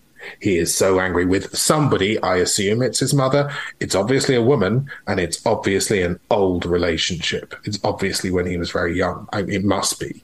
But the level of anger in his eyes is just like, wow, you would you would incinerate countries if you could. He's he's he's hmm. frightening, and it's frightening that those sorry, just going to say it, stupid women fell for it. Like, I'm sorry, you're educationally subnormal. If you can't see, you don't need an education to see that. You are, you have special needs. If you look at that man, that AGP, and you think that's a woman, I'm just, you know, I've got nothing to lose. I'm just going to say it. It's like uh, the level of- institutionalized. It's it's embedded in the institution. It's not about smarts or not. It's about following marching orders. It's like trans women are women. This is the prevailing ideology, and I yeah, want but to be a isn't part there, a, of isn't there? the elite. So I'm gonna. But they don't, don't know, even 'cause I'm like not a masquerading as women. of- It's all about being a girl, trans girl, Mm. not a woman, not a matriarch, not a leader, not a, a, a sage with wisdom or anything like that. A girl, a, a, a fucking ditzy, bimbified personification of what they think is a woman. Yeah, And but it's- Forbes invited him as a headliner. Oh, there's a butterfly. They invited him for a women's leadership conference. They installed him. why though? Why? Why? Where is Fox? their where is Why? their self protection instinct? I would be terrified if there were women in my life who didn't look at somebody like that and say, hmm, "Sex offender, I'm getting away from." No, excuse me, legal reasons. Potential sex offender, I'm getting the hell away from you. That, that surely you have to be able to see that level of anger in somebody. You have to be able to see that level of anger. And there are male types of anger you can see. Like we've all been walking down a street and you can see a guy walking towards you and you think, I'm crossing the road. Because that guy is obviously one eye contact misinterpreted away from killing somebody. That exists. And it's a male anger of various different types. And there's an AGP strain of it and it's it pers- I just find it really terrifying that they can't see that. I hear what you're saying about it being institutionalized. I'm not I'm not disagreeing, but I kind of think surely there has to be some kind of self-protection override with somebody who's got that level of fury. Maybe I'm the only person who can see it. I don't know. Maybe other people don't see that fury in him, but I just see nuclear. Silence of the Lambs. That's what I'm thinking. of. Yeah. Yeah, yeah, yeah. Very well said. Yeah. I'm just thinking of uh, Goodbye Horses, you know. Goodbye Horses. you know the Speaking I can't which, take Silence of the Lambs seriously because the first time I saw it, I saw it dubbed into Spanish. so Oh, no whenever I eh? think of whenever I think of Silence of the Lambs, I think El Silencio de los Corderos, and the, and, the, and, the, and Clarice Starling had this really dodgy accent. She had this really like you couldn't take her seriously. So, Why were you like, watching the it in thing Spanish? Oh, because I had some coursework and I had to, we had to watch a Spanish film, and because we were complete heathens, we watched a dubbed version of Silence of the Lambs. That's pretty legit. Rather 'cause you know than, what you you're know, saying as the- well. So Sorry. that's quite legit. You could do that with any film that you've you know well. Sorry, I'm just taking out the, the fun out of the joke. the autism. Suspected autism. Angus, are you are you ready for uh, all the fun things in life? Uh, Are we? Are you done with your recovery? Now you get to drive around and have fun. Oh yeah, when is that? What's the date? What's the date? You said Oh, yeah, he was is like, it tomorrow? I think it's tomorrow. Tomorrow's Um, when you're yeah, allowed. I mean, Have you uh, I may have slightly broken some of those rules already, but yeah, I am. I'm looking forward to being able to. The, the rule I haven't broken is driving because it, because it's a legal issue. Because if I had a crash, I wouldn't be insured. Um, so that's going to be. I might just like go to the ocean tomorrow. Just go for like a nice four-hour pointless drive. Just go and look at the sea or something. Yeah, yeah, yeah. I am. I am. I'm looking forward to it. How, how's your ticker? How's your ticker going? So far, so good. Um, it's really difficult to describe. It's different. I can feel a difference because it changes your heartbeat in some way. I don't quite understand how, and it changes your capacity, and you, you feel a difference. I feel like we went out. We went out to on a day trip to Galway, and um, walked around a lot. I did about maybe 9,000, 8,000, 9,000 steps, which is a fair bit. It's a good few miles. And at the end of it, I was like, I need to lie down. Which you shouldn't really, at the age of 40, you shouldn't have to lie down because you've done four hours of shopping. Uh, I get that. So- 35. That, that could be. Maybe amazing. that could just be that you're lazy, in fairness. Could be. I'm blaming But it does feel, I don't know how to describe it. It feels different. Um, I get out of breath slightly more, but it should, my understanding is that it should sort itself out within like a year, I think. Yeah. Just drink a lot of water, I guess. And, and it's also important that I do a lot of exercise because I need to rehabilitate. So I'm trying to do. join the sports team. Yeah, hmm. Build a my dead body. trebuchet. Build a a trebuchet. I'm serious. No, I'm doing Siege lots of walking. Sorry? I'm not really sure that building a trebuchet counts as exercise exactly. Yeah, it You have does. use Also- mind, you have to Also, cut the there might be a small cultural issue with an Englishman in Ireland building trebuchets. People might object. We already named our Wi-Fi um, MI5 listening point, which is fine because there's nobody who's nearby enough that they would actually pick up on it, so it's okay. As if the MI5 would call the listening point MI5 listening point. You know, it would just be like clean as Wi-Fi or something. Aren't they usually florists? Florist in a white van. I swear to um, God, I saw one of those vans the other day where it literally said cleaner, and I was like, "You're not a cleaner. You're a government thing." Sure. Anyway, You work for His Majesty's government. You should know. don't tell anyone who I work for. You can Cut that out, Ben. Puts you in an ex- Cutting it out, That puts you in an out. exclusive club of about three million people. Come on. Sorry, you're right.